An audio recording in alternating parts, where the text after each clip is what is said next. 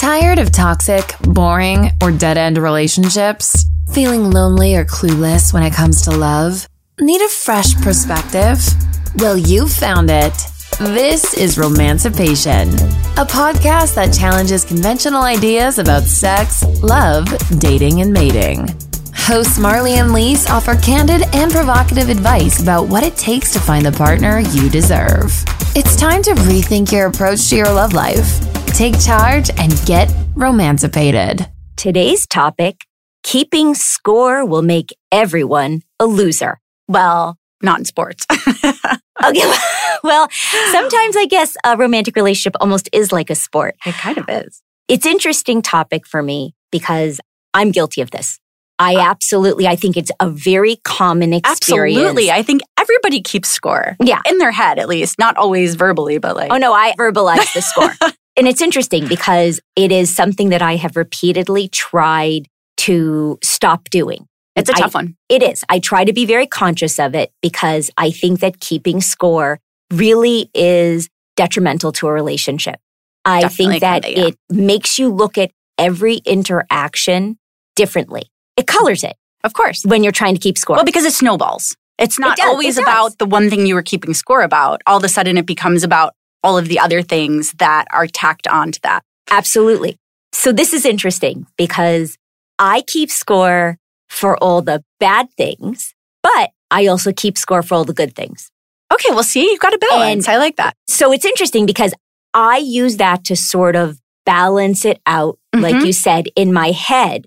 But I also recognize if I'm trying to keep score, I am not experiencing the positive in the moment, Absolutely. I think that right? that's, yes, it- it's such a I, I have a tally and I shouldn't be tallying. And so I want to tell our listeners, because this is something I'm trying to practice myself. Yep. When you keep score, you really do end up being on the losing end. Because the fact is, we've discussed this in past episodes. There's always going to be one point where your partner kind of has the upper hand for whatever reason. There's going to be times where they make the right decision and you make the wrong decision. Rare I was in like, my really? particular relationship, but it happens every once in a while. And I think that for a lot of people, they want their partner to acknowledge when they've done something good, something selfless, something thoughtful. I think that hit the nail on the head right there. I mean, I think that everybody keeps score. You just do. I think that in the back of your head, whether it's about how many times somebody's unloaded the dishwasher versus how many times somebody's taken out the garbage versus whatever it is, like you've got this like tally in the back of your head. But again, it all comes down to your perception of the responsibility. And while your partner may take out the garbage because that's their perceived duty and you typically wash the dishes, it's how you're communicating that you need support on what it is that you're festering about. I mean, because if you're not communicating and you're not putting it on the table in an appropriate way, you're only keeping score in your head and your partner has no idea that what they're doing or not doing is irritating you. See, it's funny because it's never in my head. I verbalize it. Oh, see, I fester in my head. I, mean, verbalize it. It's actually probably healthier to verbalize it than let it fester. Because Sometimes I think it is. Sometimes I think it isn't because I know that every time I let my husband get away with something, so to speak, or what you're perceiving is or what I'm with. Yeah. perceiving as mm-hmm. getting away with something, there's a little bit of me that thinks, okay, well, then this means now I can get away with something. Okay. And I don't think that's a good thing. I don't think that's a healthy thing. it's like a one for one. Yeah. An eye for an eye. Yeah. It's Marlee's Hammurabi's code, right? no, and I don't think that's a per se healthy way of doing things. I think instead of thinking about it in a framework of, well, you just got to do that, then I should get to do something. I think it should be looked more from the perspective of when you do something like that, how it makes me feel, or Mhm. vice versa when I'm doing something Right. and how it makes you feel. And I think that what you want to do is you want to minimize the behaviors that makes your partner feel wronged or Mhm. feel resentment. Yep. And you want to maximize right. the behaviors that elicit the feelings of love, respect, commonality, trust, intimacy. And so I do think that's really important because also you do easily lose track. If you're trying to keep score, you do lose track. It almost feels artificial in a sense. No, I see where you're coming from. And I think there's also a point of keeping score that somebody's got to prove their rightness, right? I know that's probably not the right word, but like you have to be right or like correct in the situation. Yeah. So somebody's got to be the loser. That's right. Like if you're the winner, somebody's got to be the loser. And it is very unhealthy to kind of roll like that. And listen, I think that when you're in a really healthy relationship and partnership, you're wanting your partner to understand your needs, but that takes a lot of work and it takes a lot of communication and it takes a lot of openness to kind of address those certain things. I mean, you can put any situation out there. And as we're talking through some of these things, like it's coming to my head when my husband goes on a trip with his guy friends. I'm like, ding, ding. Now I Yep. get to go with my girlfriends, or I'm going to take this trip because I've been really wanting to do it. But then sometimes I sit back and I'm just like, but then where's our trip together? You know what I mean? Because I'm constantly trying to figure out, well, how am I going to then go with my college girlfriends or my high school girlfriends? But where does that leave us together as a couple? And that is a perfect example of what I'm talking about. When you do that sort of keeping score, you end up missing out on that teamwork aspect. Yes. Right? As a couple. And I think you gave the perfect example. When you're so focused on, oh, he got to do this or she got to do that, or I'm the one who had to wake up with the sick child, or he's the one who got to sleep in extra. It starts to build this you versus me Right. mentality. Yes. And how do we make sure that we're both on equal footing? When instead it should be we are working together as a team and That's a right. team is only as strong as its weakest link.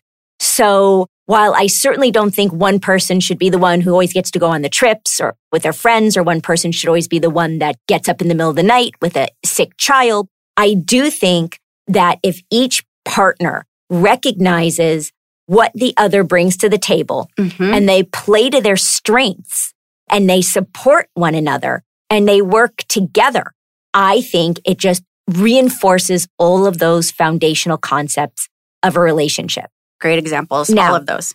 I will say, because I think this is a common one, when people are really hurt, something like infidelity Mm. or misspending, two very damaging things to a relationship. I think there's a huge temptation to try and get back at your partner in attempt to even the score and to make you feel like you somehow have gotten some sort of power or satisfaction, that Yeah. there's somehow amends being made. I do not recommend doing that. If somebody has cheated on you and it has devastated you, you are not going to help the relationship if you try to devastate them back. Instead, you need to try and take a step back because you and I both agree if your partner cheats on you, that's a them problem. Yeah. It's not a you problem. You need to take a step back. You need to recognize that's a them problem. Don't make it a you problem. hmm Instead, think about what the next steps are for you to right your ship. And if you want them still as a first mate on your ship, then you guys are going to have to do some serious soul searching and have a lot of discussions. But the fact is, you getting back at them is just going to increase the negative aspects and energy of your relationship. It is not going to write anything because we always remember how we made the other person feel. That's and right. nobody ever is going to take responsibility and be like, oh, well, I did it first. Humans aren't wired that way. They always remember what you did to them and they always think that what they did to you is not as bad. Right. Well, I mean, it's just a resentment builder right That's right. Like It- everything that it you is. just mentioned. It's not as though you're fixing the current problem. You're building on that current problem and escalating it Yeah. to whatever the next level is. And you can't possibly have a solid, healthy relationship. Well, yeah, it's very counterproductive. I think it's very counterproductive to try and even the score, so to Yeah. speak. I do think, though, that if you're seeing repeated pattern Mm-hmm. of your partner getting to always go on Yep. the boys' trips, Yep. never involved in housework or childcare if you guys happen to have children, always being the one that gets sort of the relaxation time. versus the one who always has to take on the in-laws. Whatever it might be that you feel is some type of burden that is in the relationship. If it is repeatedly unfair and you see this very consistent imbalance of power, that should signal something important to you. Yeah. That this is more than keeping score. This is you're not a team. And that's such a great point. And you know, I love that we're kind of bringing in like the team and the scorekeeper because I think it kind of all goes. Well, because you're an athlete. because so I like I like all that stuff. But I was going to say, you know, I mean, relationships really are about compromise, and nobody is going to get what they want all of the time in a Yes. relationship. But I will say that I think that we all deserve to have our needs heard and valued by our partner. I agree with that. And if you do have children in the relationship, Mm-hmm. boy, do they observe this type of behavior. Everything.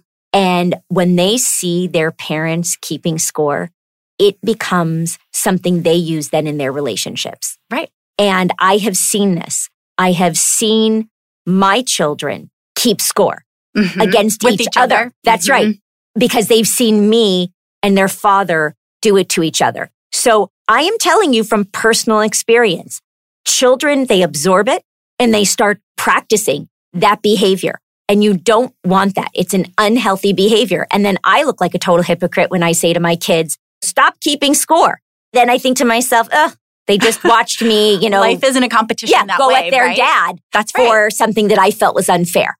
It is important to really be aware of what you're doing. I think it's a very natural thing for us to do. I think everybody does it. I, do think everybody does it, whether, or they not want to it's a big admit to it or, or, not. thing. Yes, Exactly. I agree. But I think it's very important to acknowledge it to your partner because again, we all do it. And I think that if you validate the person, say, listen, you know what? I was keeping score and it's unfair. I shouldn't be doing that. Instead, I should be focusing on the positive things that you do.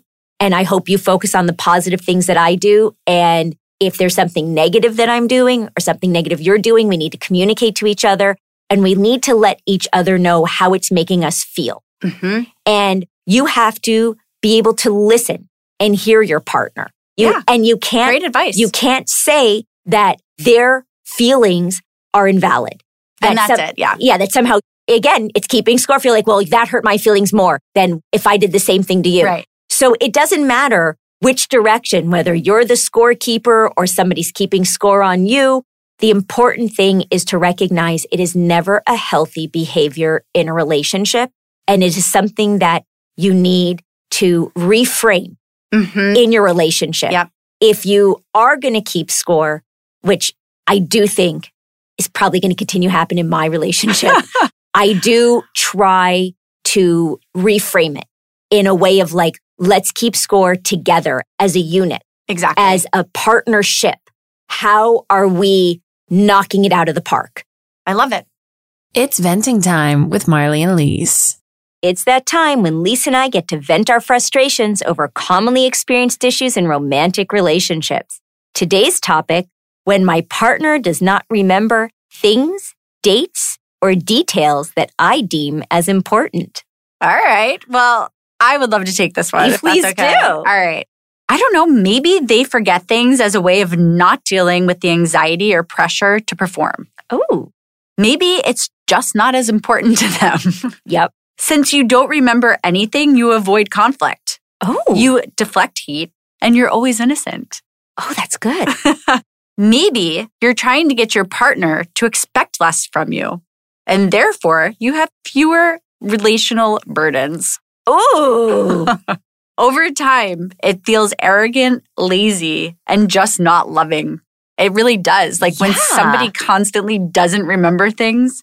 And I think that your partner probably resents you or sees you as a grown up child who can't or won't take ownership of the relationship, yes. right? When you can't even take on those little things like remembering something that's important to somebody else, it does speak volumes. Oh my goodness. Those are great. I love those. Okay. I understand that not everybody has a mind for details, but I do think it's important to make note of dates, preferences, or life details that are important to your partner. If you keep forgetting everything, it makes the partner feel as though they don't have any significance in your life. Yes.